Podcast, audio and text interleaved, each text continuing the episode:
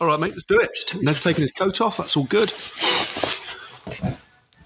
Nitty's coat, actually. Is it Nitty's coat? Yeah, stolen Duro coat. Stealing quite a lot of stuff now, increasingly. Yeah, but in a, in a I mean, we're, this is kind of live now, so let's not admit to any thefts. Anyway, uh, it's episode 40 of Sigma Sports Presents Matt Stevens Unplugged, and opposite me, uh, with his head in his hands, because it's been a long couple of weeks, is none other than broadcaster extraordinaire and good mate, actually, Monsieur Ned of Bolting. Hello, Matt. Sigma Sports presents Matt Stevens. Unplugged Live at the Giro. And his guest is Ned Bulting. They are probably sick of each other by now. Okay, we. that was a great. I understand that you at home, wherever you are in the world, um, I've heard a jingle. We haven't heard it, so when we actually listen back live, It's going to be exciting. it's going to be very, I'm very gonna be exciting indeed. we heard a tiniest little noise, like a little a mouse uh, dropping a mouse dropping a thimble a kilometre away. Mm. With um, dressed in Well, it doesn't matter how you Italian. dressed. I don't well, know if it that just would make- felt Ita- I just there was a little bit of a hint of Italian in there as well. Oh, That's was all. there? Oh, I see. Okay, Yeah, right. so like an Italian mouse dropping a thing ball about Ken Hathaway. Get off. oh. Oh, with the tailwind. Yeah. Indeed. Well, well um, normally what I do, Ned, um, when I do the podcast, it's the first one we've done on location. Right. And, uh, and as, as you've known, if when you, you know, we are actually at the Giro d'Italia. And what I normally ask people to describe when they're at home, um, just to set the scene, Yep. is just describe where you are in the world and what you can see around you, apart from me sitting directly opposite you, all sweaty. Well, I, I mean, that's a. Uh, this is good, isn't it? Because you're sitting opposite me, all a little bit sweaty because you've Yeah. had a little bit of pod, podcast tech anxiety setting it all up. Uh, behind you, some pop art, uh, pop hotel art, which, Yeah. uh, from what I've gathered, is quite up your street, isn't it? You like, you're very into that kind of thing, so Yeah. that seems that feels appropriate. You're also you're wearing a grey flannelette shirt, um, cowboy style, a little bit with epaulettes, Yep. and um, everything's matching. Sort of chromatically, you're sitting on a grey couch with a predominantly grey pop art behind you.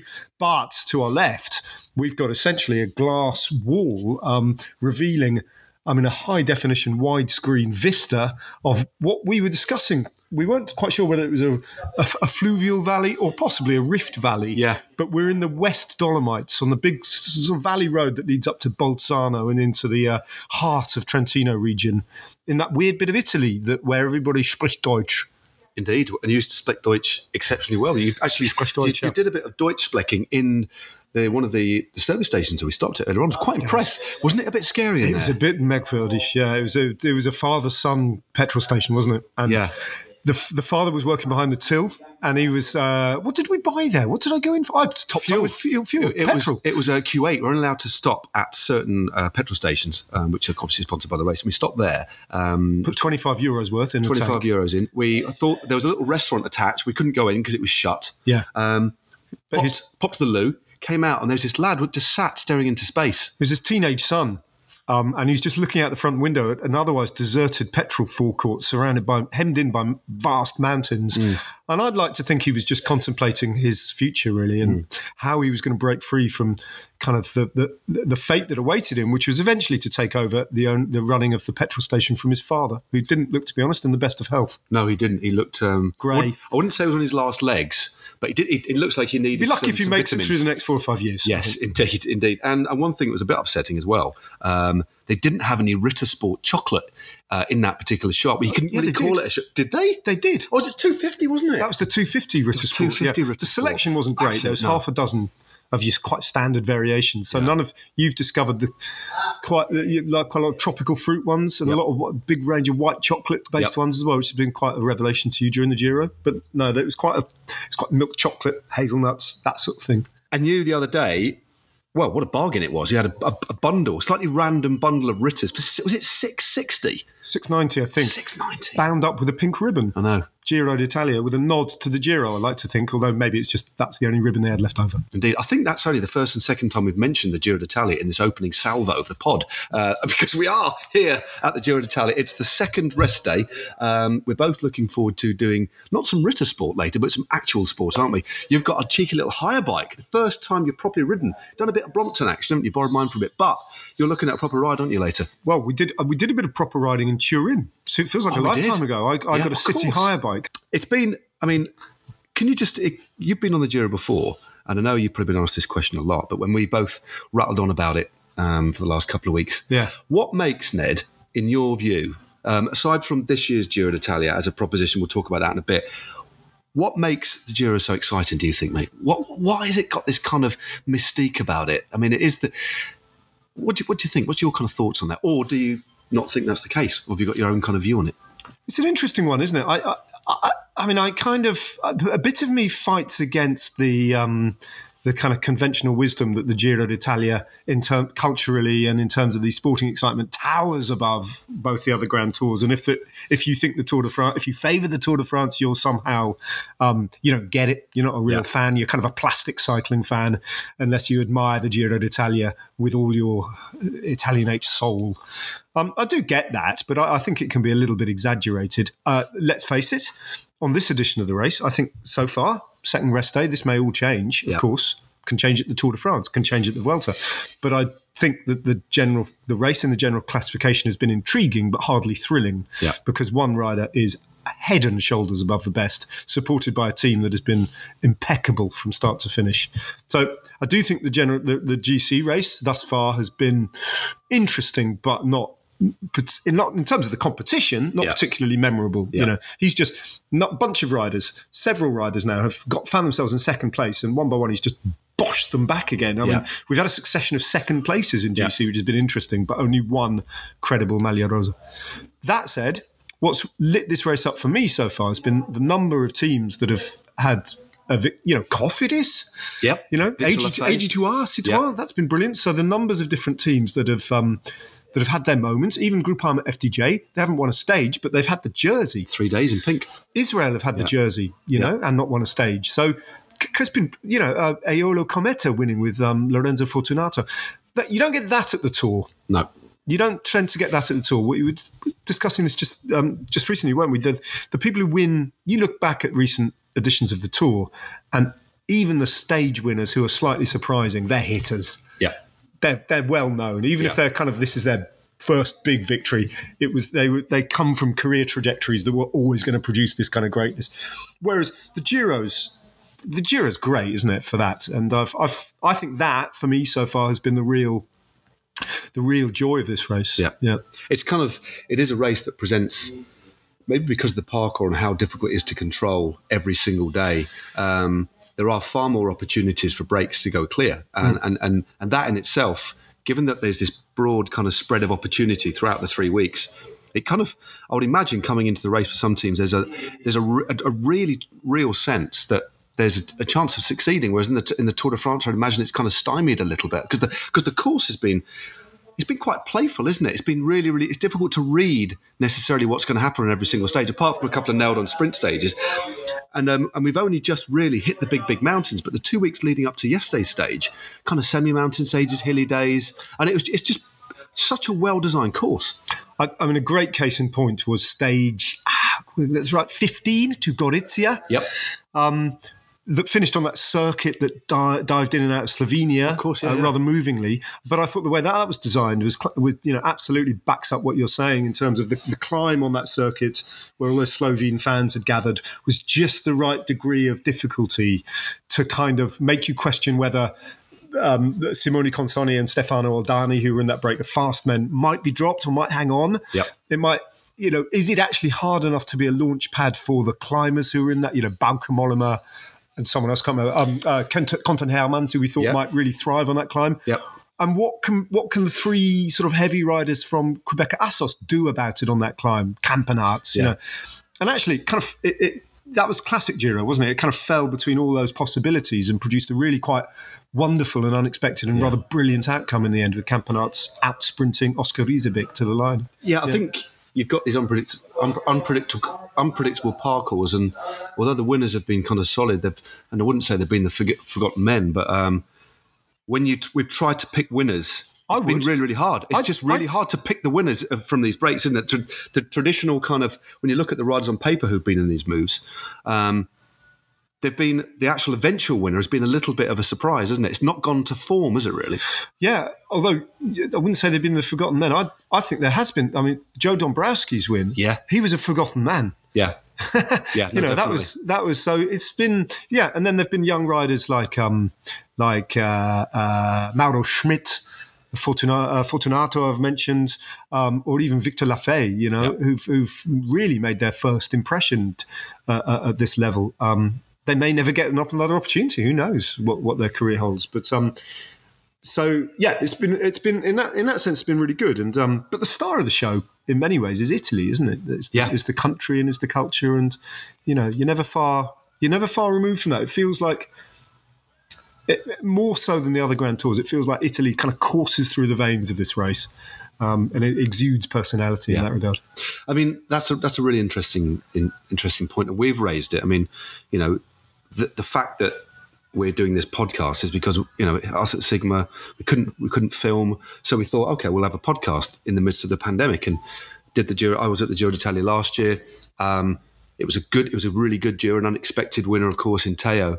Um, but it, there was an emptiness to it, you know. Um, I think that a lot of the racing kind of made up for that. But but in this Giro, although we're still in, the, especially mainland Europe and Italy itself, although things are looking a bit better, um, it was quite kind of dicey when we, when we were coming across, wasn't it? In terms of you know, would, would we have to kind of isolate and stuff, and the fact that everybody's wearing masks outdoors, but somehow this Giro feels really quite positive, as if we're heading back in the right direction, and purely because we're seeing fans, we're seeing the tifosi at the side of the road, uh, whereas before the organisa- organisation, for obvious reasons, were saying uh, quite explicitly to members of the public and the, the, you know, the Italian general public, please stay away. And because that there's been a different set of messages, or actually an absence of any message, so people are kind of coming back to the race, and it's got this kind of real warmth to it. And I think the, the race does feel, put the racing to one side, it does feel um, like we're nearly back to kind of normal. I mean, we have discussed at length. What are your kind of thoughts on that? How do how do you kind of feel about all that? a little uncomfortable, I guess, because we're we're at some sort of tipping point. We don't know which way it's going to go, really, do we? But I do feel, yeah, I'd echo those sentiments. I do feel broadly very positive about it. The one thing I would say is, um, I guess that you noticed the crowdlessness of last year's late edition of the Giro, probably more so than we did watching back uh, uh, on the s- television screens at home. Because um, I mean, I, I remember, you know, I watched a lot of that race at home, um, and uh, I don't remember feeling that particularly. Um, and I think one of the reasons for that, I think road racing, unlike a lot of other sports, has, has proved itself to be remarkably resilient as a spect- as a sporting spectacle, simply as entertainment, um, to a crowdless environment because you know it, it, you ca all the games that are played in, in stadiums that are supposed to be packed to the rafters they really suffer from the lack of a crowd i think you know i find football unwatchable Uh, Yeah. genuinely unwatchable you know Ha- regardless of how good the players are or how tight the game is i find it unwatchable without a crowd um, whereas uh, road racing it's very it's weird isn't it because if you think of the great moments in recent history at the Giro d'Italia, for example, if you think of the moment that Froome attacked, um, once that group had been thinned out Yeah. to win stage 18, 19, 17 or 18, yeah, yeah. of the Giro a couple of years ago. You know that happened in front of that happened in a wooded glenside in front of absolutely nobody. Yeah. There were no fans. The there. Col de Fini- the, the Col de Finestra, wasn't it? Yeah, yeah. So very often, the, you know, the greatest moments don't actually require a don't actually require a crowd. And even in a, you know, there were big crowds the other day in Verona, weren't there, Yes. for Nizzolo's win. Yeah. Um, but in the heat of the sprint, they're of, they're of no relevance. Yeah. You know, it's just the spectacle of the sprint caught by the television cameras, isn't it? The crowd are, And the sprint that was a particularly good sprint oh, as well, wasn't it? you loved that, didn't you? Oh God, just kept yeah. Because they, played. It took a while to get everyone on the podium, and um, they took yeah. There was lots and lots of replays, and I think yeah, I just think it was the fact that Nizzolo had had a, a I think he was the a record to second places in the Giro, Hmm. eleventh, 11 second places, and the joy and also the kind of just the way he took it. It was beautiful. The way he danced across the road into the slipstream of Athene and back out again. I did like that one. It was special. But like you say, It's another great story that, in the, you know, separate from the GC race, isn't it? Yeah. Um, fa- fa- fantastic. Yeah. What's been your favourite moment I'm going to put you on the spot here a little bit. What's been your the moment that has kind of affected you the most? emo- It kind of, actually emotionally, because I had a couple of couple of wobbles. Yeah. Um, in, because of that, the kind of sh- from an emotional perspective, I'm trying to think of what they were. There's definitely one yesterday. I think I think um, th- two moments from Campo Felice. One was Bernard's tears Yes. when he was interviewed after having won uh, and not knowing that he'd actually won, but his tears. Uh, you know, there's been a lot going on in his life, and these things remain hidden to rightfully so, really, because they're quite private, some of them. But it's- you know, in that moment, the dam broke, didn't it? And you, you understood quite, you understood what a great champion he is, what a, a great champion he will go on to be, and how his um, colossal reputation that he carried aloft in 2019 with his Tour de France victory at the age of 22 um, has been kind of brushed aside in the public, in you know, by the extraordinary advent of Remco Evenepoel and Tadej Pogacar. Yeah. And, and ev- everyone forgets. Everyone had slightly forgotten about Bernal, and then he, you know, he's obviously had to come back from injury, a couple of accidents as well. So there was a lot going on that led to that kind of dam burst of emotion. Plus the fact that staggeringly, that was his first and only thus far legitimate stage win of Yeah. the Grand Tour, which is very surprising. But at the same on the same finish, I was equally moved and struck by Geoffrey Bouchard's interview, Yeah. where he was uh, they weren't they he was, he was crying as well. He was sobbing by the side of the road, Fun meets to go there, having him been and Bauman, yeah. denied the possibility of a victory. At, you know, and he is a rider who two years ago won the King of the Mountains in the Vuelta, and at that point when he was interviewed, wasn't that interested in actually hanging another King of the Mountains jersey on his wall next to that one. He wanted to win a stage, Yeah. and his despondency, having come that close, was actually kind of an amazing counterpoint to Bernal. But I think that particular finish carried a great deal of emotional resonance. resonance. What about you? I think there's been a lot of moments. Um, I, I was, that Taco van der Horn's win because it was so unexpected was was an absolute joy. Yeah. Uh, but I, I do tend to get emotional quite easily. Um, but actually, yesterday um, I was pretty choked up when um, Bernal um, took his cape off um, and really. We look at the, the Tour de France stage he was awarded. The the the, the tour the the Giro stage you've just described. Somebody's got the phone in the, in the next room. Um, couldn't quite experience it, but th- for the very first time, although he's a, a Tour de France winner, Egan Bernal soaked, soaked up the moment, didn't he? You know, took off his cape, nearly nearly laid it down. It was a bit of a nervous moment, I think, for all of us watching. Uh, but then he wasn't even riding for time. Then he probably lost about maybe t- five or ten seconds actually on that running because he kind of slowed down that much. But the way he kind of spread his arms and just soaked up the moment for the first time to really uh, kind of feel the, the, the, the power and the emotion of winning a stage, especially in the Malia Rosa, for me really struck a chord. And then obviously met um, his girlfriend and and, uh, and gave her a kiss. That for me was was really really quite powerful. Yeah. Um, and especially as you said, everything that he's been through, um, I'd imagine it was quite a cathartic moment. But strangely, the first time that he's properly been able, properly been able to enjoy the moment of crossing the line as a winner um, Yeah. is was to me massively significant. Yeah. and I think that that was mine. Yeah, I think that was mine. And I think when I saw him reunited with Ma- Maria, his girlfriend, um, I was, I think I said to you at the time, I remembered, I remembered that extraordinary image from the 2019 Tour de France on the Champs Elysees of his family, his mother, his younger brother, and Maria, all in this little group huddle surrounded by you know, hundreds of people just held a, a, a little cordon around them and caught in the lights because it was, you know, the Champs Elysees was kind of it's dusk, wasn't it? And they were illuminated by flashbulbs. Um, but just sharing this um, this little private sequence of signs that they've got. They've obviously got like a family, a little sort of code that is obviously all about how much they um, love each other. Actually, it was so you know, and they were they were signing to each other in the in the still they weren't talking in this silent. Very private moment in the middle of this kind of um, storm, Maelstrom. Oh, Yeah. this maelstrom of attention. It was, um, and there was a bit of that. Yeah, there was a bit of that on the finish line. Yesterday was it yesterday? Yeah, of course it was, was yesterday. yesterday. It was yesterday. And and what are your? Because this is one thing we haven't really talked about much. I mean, because a lot of the yeah. I time can't believe there's anything we haven't talked we about. have t- we've we've basically gone full circle quite a few times, and we've had to Done kind about of 80, like I was counting. them out. Well, I think we've done about eight, 80 hours of commentary. so Plus, like every night, a three-hour transfer, and we normally just gas our way through that yeah as well. yeah. So You had a little kip today because I did kind Yeah, I of say should that phase let's that not for a talk too much today because Yeah. we're going to waste waste the best stuff for the yeah. pod. But so, what haven't we talked about? Um, I wanted to know your thoughts on the shortening of yesterday's stage because there was quite a lot of people on social media. I know it's just interesting because we're thinking back to the kind of Andy Hampston days, the kind of evolution of the sport, the the bad, the kind of bad weather protocol, and a lot of, be honest with you, armchair critics. Um, were they right, in perfect entitled to their view, of course, uh, saying that no way was that extreme weather. What what about what did you think? Well, I, I think there's we- we a were there. degree of. I, I think that it possibly. I think it could have been raced, and it could have been raced safe, although you, kn- you safely, although you never know really. But I think you have to bear in mind at the time we.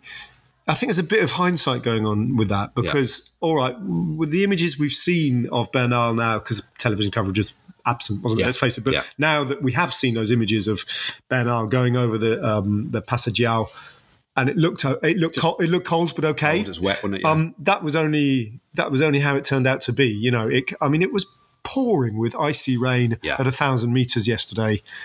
It felt like it, if you go up to two thousand meters, it would have been unraceable and really, f- you know, very very dangerous. I, I think that um, I do understand to some extent why people are concerned by kind of rider power a little bit, yeah, um, because it does seem to be a trend I agree. um, it's happening more and more often, and perhaps that is perhaps of concern. But if you take yesterday's individual stage just on its own merits, I think there was some justification for shortening it actually. And it's not as if they didn't race one 2,000 meter climb; they did. You know, they just didn't do three. Yeah. Um, and and we were s- obviously sat there. don't know. Watching these riders come through in dribs and drabs, and, and I think I said that it, we would. Um, the result would have been pretty much the same. I just think they'd have bolted Yeah. on two hours. They'd have been a lot colder. We might have actually lost some riders. Yep. Um, Yep. Well, that's a good thing or a bad thing, but I still think we would have got pretty much the same stage agree. result, and the race was ripped to pieces. I agree. Um, tip of the hat as well to EF for taking it up, and not a team we expected to do so. yeah, TJ. Um, yeah, TJ. I decided that you were his, you were his doppelganger, or he's your doppelganger, or something. Yeah, because we, we just before we had a nice lunch, didn't we? Nice pizza. nice, Um, Well, I had pizza. You had Pasta bolognese. pasta bolognese, or a little side salad, bit of a- aqua fr- frizzante. I'd like to on- point on out the that I side. haven't always we haven't always eaten that unadventurously in Italy. We've tried all sorts, haven't we? But have. we went very, very conventional, as if Super traditional. as if we were in a branch of Pizza Express. But, well, there was a McDonald's about 100 yards away, so maybe they were influenced kind of subliminally by, uh, b- by that. But no, um, yeah, TJ Van Garderen, uh, the TJ Van Garderen prop, he rode really well, didn't he? Yeah. Uh, exceptionally well, um, setting up yeah, Hugo Cartagena, uh, Ca- Cartagena Yeah, the um, Yeah. the Colombian Brit Yeah. uh, riding for yeah. But um, but that that was amazing yesterday, wasn't it? The the shuffling around of the GC. The two Ineos riders, Danny Martinez stayed eighth. Obviously, uh, Bernal stayed first, but everybody else. The beautiful thing about this Giro, everybody else shuffled around, and Caruso's now in second, Carthy up to third. Um, obviously, um, Remke Evenepoel out out now of the top ten, but that's the one thing about this race, isn't it? Uh, We talked about it last night. Is the kind of the one constant, apart from the unpredictable nature of this race, has been Egan Bernal and everything else. Yep. Oh, well, you could argue with the, the kind of Ineos, kind of the might of Ineos has been a constant as well. Hardly even seem to, I don't know. They just seem well, amazingly strong, ridiculously so. Yeah. Um, but behind, almost in the slipstream of of Bernal, is this kind of chaos and almost like a like like like you said, guys trying to have a pop at him and being knocked back again. I mean, do you? Can you see? And and again, I know you're not a big fan of predictions, and I'm not asking you to know your colour to the mast. But can you see any challenges emerging? no, Uh, no, no. I- the only the only challenge is is, is fate, himself, is isn't fate, it? Yeah. is it fate, isn't it? Yeah. I mean, you know, um, no, I can't. They've all, yeah, they've all just drawn up way short of him. I mean, he's just he's he's a, he's a much. He looks. Ah, cycling's hard, isn't it? Because you're always.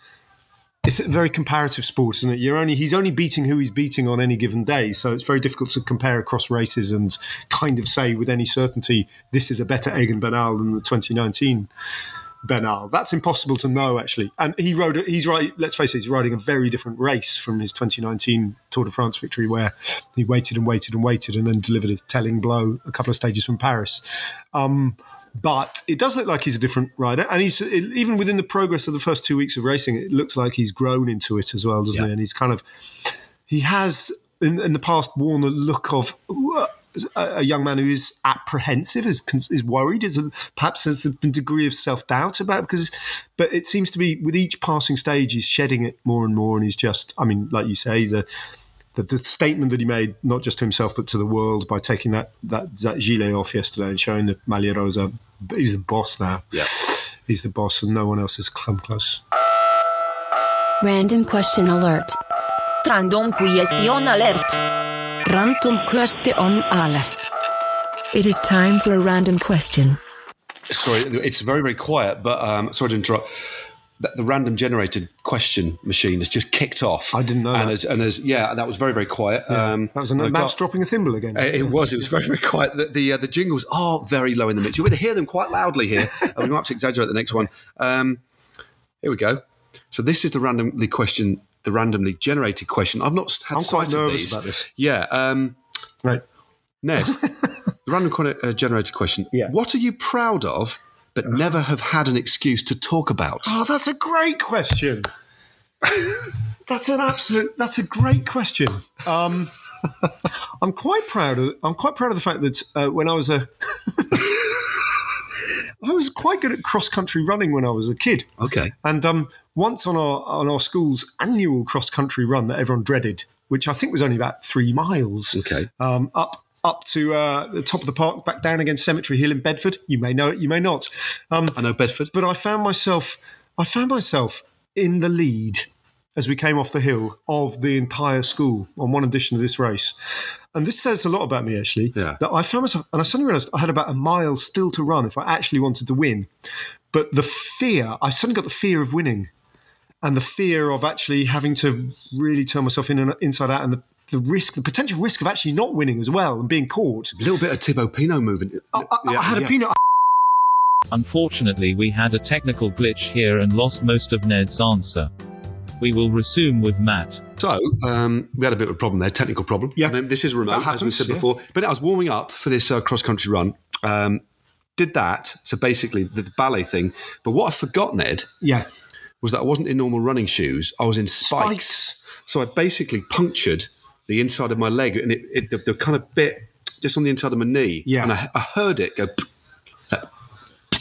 like pu- puncture Wow. and um, looked, and there was this one really big hole that I could, you could put the kind of end of your little finger in. Oh, why would you want to do that? I, well, I just kind of made, it was Just to see if it was would just, fit. it was just it was just big, a Yeah, big hole. yeah. and I was so embarrassed that I didn't tell anybody, uh, and I, ca- I just ra- I started running, and I think I ended up sixth. But I just, when I finished, ah, just covered in blood, and I've still got. I won't show because my jeans are Yeah. too slim. But um, I do. Yeah, it was Little a scar. a little scar where I did Self-inflicted self-inflicted ballerina move with Yeah. spikes on. Um, yeah, Neither anyway. of those two anecdotes are real reasons to be proud, though, are they? Um, what I am proud of embarrassing, is really. I, I've written feds again. I've written um, six or seven books, and there's one book.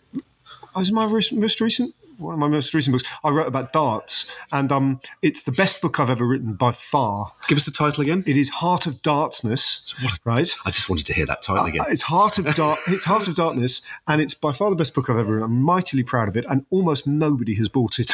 did you did you say we think it might be in some uh, some Poundlands? Apparently, it's in Poundland. Yeah. But that's re- it's a cruel fate for a, a book I'm enormously proud of.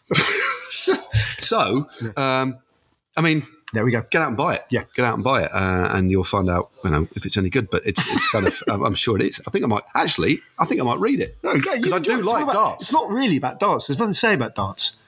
I, I I mean, I televised darts on, you know, we analysed darts matches, bit of post match reaction to this, you know, victory from Michael Van Gerwen against uh, Gary Anderson. What was the key moment for you? Well, it was this shot, it was this outshot, this double that he missed. Let's have a look at that again. Well, he misses, doesn't he? It's not a lot. There's not, not- a lot to analyse. there's not is a lot there? to analyse. Do you have those? You know, like in cycling and, and in footy now, you have the big video, like massive iPad, and you can scroll and like move things around and do have icons. And in darts, well, Well- not, not really a call for it, is Yeah, there? well, like I say, it's just a bit. Uh, yeah, it's either it's either in, well, it's three- it's either in or out or off the wire. Could be a bounce out. yeah, that happens. But that's sometimes, doesn't it. There's the three options. Yeah.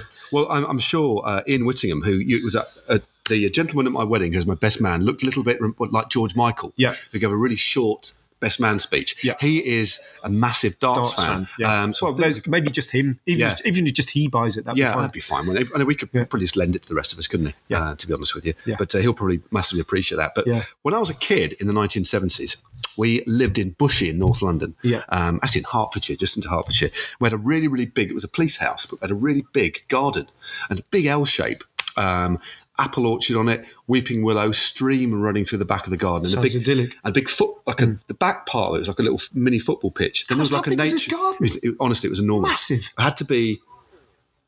But it was just big. I can't- uh, 100, maybe For, for the listener, he was just looking outside at the Dolomites there for, for a comparison. Yeah, yeah, yeah. It did have a little. Yeah, it was big. Um, but I used to play a game because I had a dartboard uh, Yeah. in the shed. everyone had a dartboard in Yeah, the shed. and, I, in the and I 90s. took it to the room, my room sometimes. When my mum and dad were out, I used to, there was loads of dart holes in the back of my door, which I covered over with coats. Yeah. But um, I used to play a game called Mega Darts, and it was basically um, throwing like those plastic darts from the patio Yeah. over the apple orchard into the football pitch, Nice. and seeing how deep they would embed into the uh, into the, the grass. Yeah. And quite often they'd disappear right, right up the flights, but I could.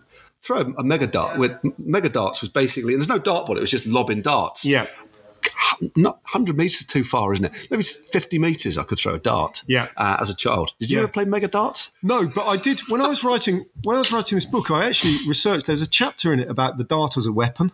Um, the dart as a weapon in film. So one of the films I'm sure you like. I'm sure this would be your sense of it. Shaun of the Dead. Oh yes. There's a yes. dart, there's a wounding there's a wounding by darts in Shaun of the Dead. Um, it features in all sorts of films. Oh, it features in The Bride of um, Frankenstein, doesn't it as well? Oh, I don't know. Yeah. that's why I was I think holding it's- I this. think it's that. Well, It's that one. you, There's you the know, dart sequence. Shaun of the Dead, the dart sequence. Yeah. It goes into a, into the. Shot Simon Pegg's eye, doesn't it? Or It's some. It's the, a zombie in the back garden's eye. They throw Oh, a that's dart, right, then they yeah. start throwing records at him. yeah, At that zombie, Holly was offered that role. For that to be that zombie, a couple of her mates got roles, and and, Ah, the, and what, uh, the, the, job- zombie that gets injured by in the garden. She In had the this. She off, got offered the role of the why zombie in did, the she, why garden. did she turn it down? her work wouldn't give her the time off. So it could have been Holly that had that dart in her eye that you were. that just I would have talking then about. referenced. Yeah. in, uh, in fu- yeah, yeah. But I also I found a bit of I found a bit of academic research that was published by the University of Manchester um, by a doctor who had been looking at uh, the injuries, uh, uh, serious puncturing of the eye injuries uh, over a ten year period. In the uh, late 1970s, early 1980s, as uh, admitted to hospital in um, the Greater Manchester uh, uh, region, and Yeah. the number one cause of pun- uh, pun- punctured eyes in the, that period of time, darts. So just people either using them as weapons or having fun with them. Yeah, or the one actually the most common the reason when I when I drilled down into the data a little bit more was um retra- retrieving the dart from the board and it got a bit stuck in and actually the flight did the puncturing as you kind Yeah. of drag oh oh you Yeah. can't catch your eye like that Well, there wasn't. I remember when I first was playing darts. I mean, just playing darts, not proper darts, but um, and occasionally at the pub, you know, with a bit of chalk and the discord. Uh, there would be a technique where you'd pull it, and there was a there was a, there was a proper like safety technique, wasn't there? So Yeah. you wouldn't do that. Yeah. Talk us through that. You, you seem to. yeah. Yeah. yeah. well, I think um, I I think actually it's all you can do it one-handed. You don't have to have the guard, the, Yeah. the guarding hand. But I think I think you know, I- I'm I'm no expert, but you know, if you look at the, the players of the PDC Premier League, I think you'll see there's a very deft use of the wrist as it just comes out of the board like that. Yeah, just like a little twirl because they've got they obviously know how to. Yeah, they know they know what they're doing. really. Have you ever, um, in between the darts, um, when it's been. Your cycling audience are gonna Sorry. be- they're going to be loving this. Just, it gets tangential because if I Yeah. was, if I, I'm not being funny with it, I would. There's tangential and there's unlistenable. Though, isn't Yeah. there? and to a lot of cycling fans, darts is Yeah, but it's- it's, it's- toxic. Toxic. But I bet, I bet you most, given the, cu- I don't know what the demographic graphic is for this podcast. I know quite a reasonable amount of people listen to it, uh, but I bet a lot of them have played darts. Well, uh, the two sports I love and cover, darts Yeah. and cycling, genuinely could not be further. they're uh, massive th- th- poles apart. Poles apart. They're Yeah. the furthest end of the, the sp- sporting spectrum you could Yeah. possibly uh, reach. And yet, the common the common thread is we've all ridden a bike, and we've all thrown a dart. There you go. We haven't all rugbyed. Or mega darted. We haven't all javelins. We can't, No. you know, you, I haven't hurdled. Have you? I certainly haven't played water polo. I've not been in a canoe. I've not been. I've, I've not, done biathlon the thi- I or think darts- MotoGP. I've never done MotoGP. darts and cycling, as you just said, they're they are sports f- for the of the people. They are sports of the people. One a mode, one, but only one's a mode of transport. Yeah, yeah. You could, couldn't go to work on a dart, could you? it would be would be a little bit strange. Um, have you ever in the darts before we move on back to cycling or probably to a, to a quiz? We've got a little cheeky Right, quiz yeah. lined up for you, Ned. Uh, have you ever in between the darts when they've got gone off to have a beer or whatever, Yeah. popped to the loo? Um, have you ever got your own darts out your back pocket and had a little go And I on, was- on the on the posh on the stage. posh, on the like the world championship hockey. I have, I have. I've actually they entered me. ITV entered me a couple of years ago because there's a tournament called the UK Open, which is anyone can enter. Right. And if you go through the rounds, you get to play on TV against Phil Taylor and people. You know, and and so Okay. it's a, it's like the FA Cup of darts, right? Right. So it's the um, they. They got me into the Riley's qualifier in, in uh, uh, Riley's snooker club in Victoria. Okay. And the people who actually go and enter that, hundreds of players, hundreds of players it's turn super- up it's on a massively Tuesday popular, I night. imagine. And, you know, if you win like 12 rounds that you play in one single evening, you get to go to Minehead and compete against the pros in the, the final, the televised finals, Wow. right? But you do have to win 12 consecutive rounds or something. Right, okay. I um, They sent a TV crew to f- accompany me in my bid for glory. And I practiced for about three or four months as hard as I could.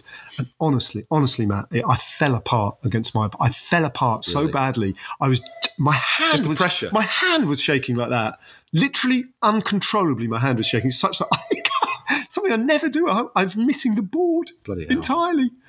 It was quite. It was actually. In all seriousness, it's genuinely eye-opening about what the game is all about, and it's, controlling your Calm, nerves. it's just calm and consistency, calm, isn't it? the calm, calm, calm, and contr- shutting out the white noise and controlling your nerves. Yeah. It's a terrifying game. Yeah, Under I pressure. think again, it's it's like in many ways it's so, it's so different to cycling, but there's just there's just, just it's all about consistency and regularity. The whole game is just like trying to get to treble twenties, really. Isn't it? It's just like, in the in the Giro peloton, who do you think would throw the best dart? That's just- what a question that That's is. a great question. I tell you what, who I reckon, uh, Hugh Carthy. Nah, Oh, okay. I'm, st- I'm staying with the same team. I All right, go reckon TJ Van Garderen. no, Okay. no. For the, yeah, for the think of the reasons you just outlined. I think TJ could could throw a dart reasonably well. Actually, maybe not. No, Okay. I it's Puccio, isn't it? think Salvatore Puccio could th- throw a decent Yeah. dart. I think you're looking at that kind of, you're looking at Kirienka, you're looking at Yeah. those kind of like poker face, you know, hour after hour, just Yeah. just tapping it Okay, out I on know what the you front, mean now. right? You know, occasionally someone comes up the outside, throw them a little look, they go back again. bet- you, I just bet- got, you know, Castro Viejos probably could throw a good dart then, couldn't he? yeah, I reckon. I reckon. Really kind of smooth. Love to see Hugh Carthy chuck the darts. That'd be great. I reckon. I mean, we know he's a big. I mean, he's been on the pod. He's a massive snooker fan. Yeah. Uh, but I'm sure he'd like a game. I might, I might text him in a bit and Yeah. see what he's like on darts. Yeah. But uh, Ned, uh, we're about to play another jingle because it's time for the Andover quiz. The Handover Quiz. The Handover Quiz. Quiz. Quiz. The Handover Quiz. Now it is time for the Handover Quiz. Okay, Andover quiz. Andover quiz. it's a quiz. Uh, you were born in Andover. I don't know if you spent a lot of time there. Uh, no, no, you didn't. But uh, nonetheless, we have. Um, 24 hours. we're, is that what, was all it I think was? my first 24 hours. Okay, so but what we're not going to do, we're not we're not we're not about doing your legs and making life difficult for you. So it's a multiple choice quiz. Okay, so you've got good. options. That's good. Okay, so Yeah. it's fair. Yeah. Uh, reasonably fair. Yeah. uh, there's four questions, so take your time. There's no rush. Okay. although we do want to get out on the bikes sometimes. Although the wind's got up. Look at that. Absolutely howling, isn't it? It's changed. Switch direction as well. Yeah, I First- mean, um, yeah, amazing. Okay, question number one. Oh, I better just turn this round. Actually, I'll take that plug out. Plug's not working. Hold on a minute. Forty-five percent left. We're doing all right, actually. Um, I've, what I've done, I've dimmed the screen to save the battery life, Ned. yep. Grand Tour experience. Indeed, GTE. GT. Uh, right. Andover yes. is twinned with three other towns around the world. Right. Yep. They are Yep. Redon, Gotch, and Andover. Hmm. But in what countries are those towns? Well, Actually, these are these are questions. This isn't multiple choice. well, A- Andover's in the United States of America. Correct. Um, Dutch is that would be Swiss, Austrian, German, German. and Redon's French. Three out of three. Did you hear that little ting? Yeah, I did hear We- the we ting. go- Yeah, that's good. Yeah. Little I did ting. actually. I, it's- that cut through. Yeah. There's normally a bit of a round of applause, Ah, thank round you. of applause as well. Uh, question number two. This is oh, we've got. Yeah, I've got three clear choices here. As the, What's cro- the, was it? Is that a prize uh, it's just a, a really l- large round of applause at the end. that I can't hear because it's that you not can't hear. So what, what, I'll send it on WhatsApp All right, for thanks. later. Um, okay, as the crow flies, Ned. Yeah. How far is Andover to Milan? okay, right. Is it A, Yeah. as the crow flies, 595 miles? Is it B, 695 miles? or is it C? 795 miles. It's C. It's A. Is it though? Is that really? Uh, uh, can- Oh, where's the crow flies? Yeah, Yeah, it's the crow true, flies. true. That's always a bit Direct straight line. We're stumbling over that a bit with the car sat nav, aren't we, at the Yeah. moment? Because That you look doesn't at seem right though, yeah. does it? Well, if it no, it's Yeah, the answer. yeah, yeah. Don't fight the truth. I'm not gonna if fight the the truth truth. is coming at you, don't fight it. Just, accept Just it. let it wash over Yeah. you. Okay, so it's a cycling question now. Okay. Um, what is the cycling club in Andover called? Okay, is it Andover CC, Ah, That's too obvious. Andover Wheelers, um, Andover the Handlebars, mm, Andover Slipstreamers? That's the wheelers, mate. It's the Wheelers. That's the one in bold. Uh, that's the one. Thank you. Okay. Um, okay. RAF Andover stood where the current Andover Business Park is now. but in what year did the RAF station close? Um, I'm going to give you some choices, but if you, if you want to guess straight off the bat, no, give me. I think it's got. I'm going to resort to multiple choice, Okay. but I've got a rough idea. was it A, 1971, B, 1977, or C, uh, 1982? Seventy-one. 1977. Oh, down the middle. Ah, Right. 1977, Okay. Straight yeah. down the middle. Yeah. Uh, I but was that, confident there because I was a bit of a plane spot. I was telling you, I was a bit of a. I was interested in aviation when I was a kid. you were. I Yeah. mean, um, so I'm a bit disappointed. are in you myself proud there. of that? Because you, but you did. It's not. No, I'm not proud. I'm I don't not- mean that in a nasty way. I mean uh, because it, cause you, you did mention it at dinner. We had a quite a long discussion at dinner Yeah. yesterday, didn't we? And, then- and it, Yeah. it cropped up there. Yeah, we moved on to a wide range of subjects we discussed last night, actually. But yeah, that, I, no, I'm not. It's not something I'm proud of. It's just of note, isn't it? It's of note. I was. Uh, I uh, designed uh, some. I designed fighter planes that could have been used in the Second World War. Um, I decided to upgrade a Spitfire. I wrote, I was telling you, I wrote a letter to a, a genuine World War II Spitfire fighter race from the Battle of Britain who won the Victoria Cross uh, with my designs for an improved version of the Spitfire. I thought that I How, could. how old were you at this at this time? I was Oh, about 11, Okay. 10, 10, 11. Well done on the quiz, Ned. Okay, we have Thanks. another bit of a technical problem, so apologies if the edit is a bit kind of weird. Um, let's talk a little bit about what we're doing here. I mean, we talked about um, the world feed. Uh, How about you? Ex- you explain it, Ned, because a lot of people, understandably, um, have been on social media. We've been posting various bits and bobs and kind of where can we hear you? And, Yeah. and let's be honest, it's, it's quite, kind of quite hard. So can you just explain what we do? Well, the the Giro is owned by, as I'm sure many of you know, a big m- media company called RCS, who own own the Giro, and um, it, they want to get it, you know, distribute it across the world in as many territories as they possibly can. Now, some of the smaller territories. Um, less well resourced, uh, don't have the facility to uh, add their own commentators. You know, um, so the the people who market the live broadcast rights in all these various different territories sometimes offer a package that includes commentary, comes with commentary basically, um, and uh, so some territories around the world take that.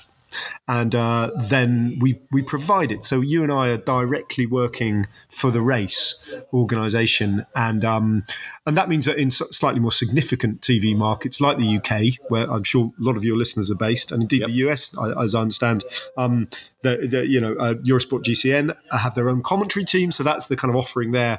But in um, I, I I understand in some certain African territories down under in uh, New Zealand. New Zealand, and partially in Australia this year, and in the Far East uh, and in India, we gather. Um, you can get English language commentary, and there's muggins here and muggins there that you're listening to, basically. Yeah. So we do kind of uninterrupted wall to wall commentary without any commercial breaks every single day. It's a it's quite a long shift. It's a long shift. I mean, it's they're, they're long days, and we're away for the, obviously the full three weeks. But it's it's it's a privilege, though, complete- Ned, isn't it? It's, especially it's, now. Yeah, it, it, it's lovely to, to have it loved it's, it's lovely to be able to travel, um, but it is special being on the race, and um, Yeah. it does. Um, and both of us have worked many many times off tube as well, but to be here, uh, it, it does affect your comment. You do. I, I find that I actually feel. Um, I kind of we are part of the race, aren't we? Part i- i- you feel kind of part of the fabric of it, and we have quite an important role, really. Yeah. And um, and the fact that we do sit right on the finish line, and we can see them coming across. And but obviously, our first kind of impressions is, is are are the images. But quite often, like yesterday, we could. I know you often stand up, don't you?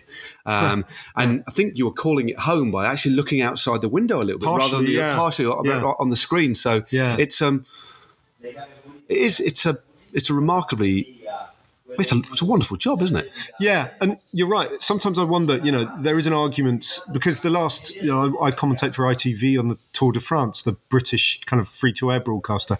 And uh, this year again, and last year, we'll be doing it remotely for the first time in my experience, you know, the second time in my experience, having always been at the race. And you do feel you feel dimly distant from it actually and it's quite frustrating and it's but then again it's quite an intangible thing what is it that being in the country on the finish line actually adds because mo- mostly you're just watching the same television well pretty much you're watching the same television pictures as the viewers are at home so in theory you could do it at home but yet there is if you've smelt the same air and got got got, um, got soaked by the same rain showers and been up the same mountain and um, as the race will come up later on that day you know quite often I'll only try and run a bit of it and you've gone on your bike and, and the Tour de France I do that as well then it, it adds a kind of almost an intangible quality of connectedness to your commentary not only that but you know, for everyone who works, everyone who works on a bike race behind the scenes, especially a grand tour, it's a tiring three week slog. You know, the guys who put the barriers out, for God's sake, they have endlessly long days and probably not particularly well rewarded. So it's, you know, the riders do their thing and everyone pulls together and you do feel kind of part of a collective organism that Yeah. kind of uh, moves across the country. I think I think you're quite right. It's it's actually difficult to actually get across the difference between being off tube and, and on site, but some of the specifics are the reasons you just said. You can it's breathing in the same air, you kind of feel the same weather conditions. But crucially for me, although we don't do it every time, every day, uh, but quite often we do you know, walk, ride, drive the same roads. Yeah. And, and that gives you something extra, don't you? Especially in terms of insights and, and what we, what our job is to do, what our job is, is to, one of our jobs is to try and, you know, tell the story, but also try and work out what may or may not happen as well to give a sense of kind of I love all jeopardy. And, that. and, and, and knowing the route, knowing the climb, knowing the gradients, looking at the permutation of the break, and you think, well, who, who's this going to suit? Well, th- why is this rider doing this? And, oh, and although you're lead and I'm colour, we both kind of know the answers, but then it gives us even more material uh, to kind of get it, dig deep into the kind of into the way the race is going to unfold, and that's what I love about it. I mean, I, I switched to comment, commentating rather than sort of presenting and reporting a, a, a good few years ago now, f- five years ago or so. And I hadn't realised up until I started to commentate how different a job it is and how.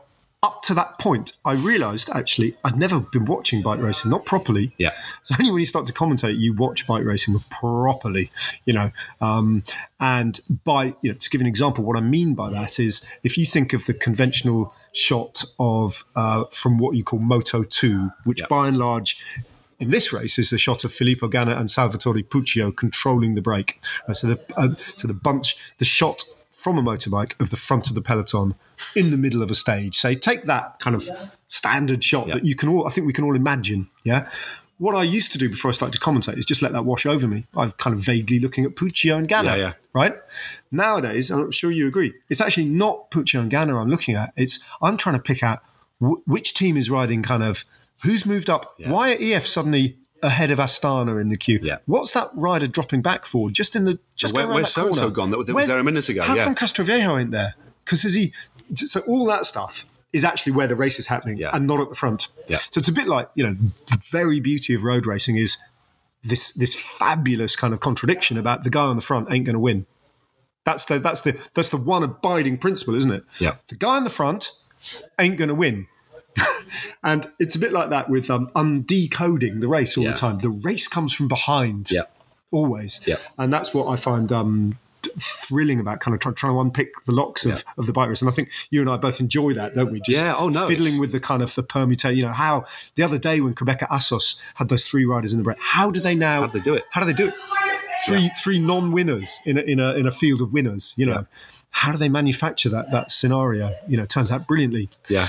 But um, th- all that stuff is great, isn't it? It's great. fun. Yeah, they- it, there's there's lots of there's lo- there's so much for you to kind of for us to kind of talk about, and um, it, I, I love the fact, although uh, quite often it's hard when you're on, on air for six or seven hours, especially on one uh, on a stage where quite often there's not a lot happening. The typical kind of sprint day, break goes clear early on. There's some animated antics in the It's the reception podium area. hostess people who have just arrived. I've just seen them dashing from their car Ah, across they're there. soaked, soaking so wet. if you watch the if you watch the Giro d'Italia um, Maglia Rosa presentation, And this is what those hostesses sound like. Ned, um, the, the length of this We podcast. properly got the giggles the other We- day in commentary, didn't we? oh, Like it's never happened to me before, ever. That was we had, good, to, we, had wasn't to, it? we had to cut the microphones and take a little moment. I remember what it was. Basically, there was a helicopter shot. Uh, quite often, it's what what obviously doing all, an all all racing um, where this particular helicopter shot, helicopter shot was of a field Yep. of s- six to eight teenagers. I think it was four girls, four lads uh, dancing. Yeah. and um, and it was quite. It was they'd obviously practiced a bit. Yeah. Um, and what what did I say? Did I say oh there's some some amateurs? Yeah. And he said I don't know. And I said maybe semi pro. Yeah, for some reason it set me off. And then it set, sets off, and we had to turn off the mics, and we were. but it was one of those where you can't. I could, we couldn't get back in. no. Like every time I tried to sort of open the mic up, I, I'd, I'd lose it again, and I'd forgotten why. You know, the initial kind of impetus to laugh, I'd forgotten what it was, but it was an irret- almost irretrievable. No, position. you had to turn Could have away. been sacked. Actually, No, we were. We off, might have been like off there for at least maybe a minute and a half, two minutes. Yeah. And even then, the attempts to get back in were kind of brittle, and Um, Yeah. uh, you know, Well, I laugh. I actually pressed on, and then I laughed while I was on, then went off again. yeah. And it So started the you off again. Viewers back home would have heard nothing for thirty seconds, then Yeah. you just laughing, and then nothing. for 30 seconds. it was.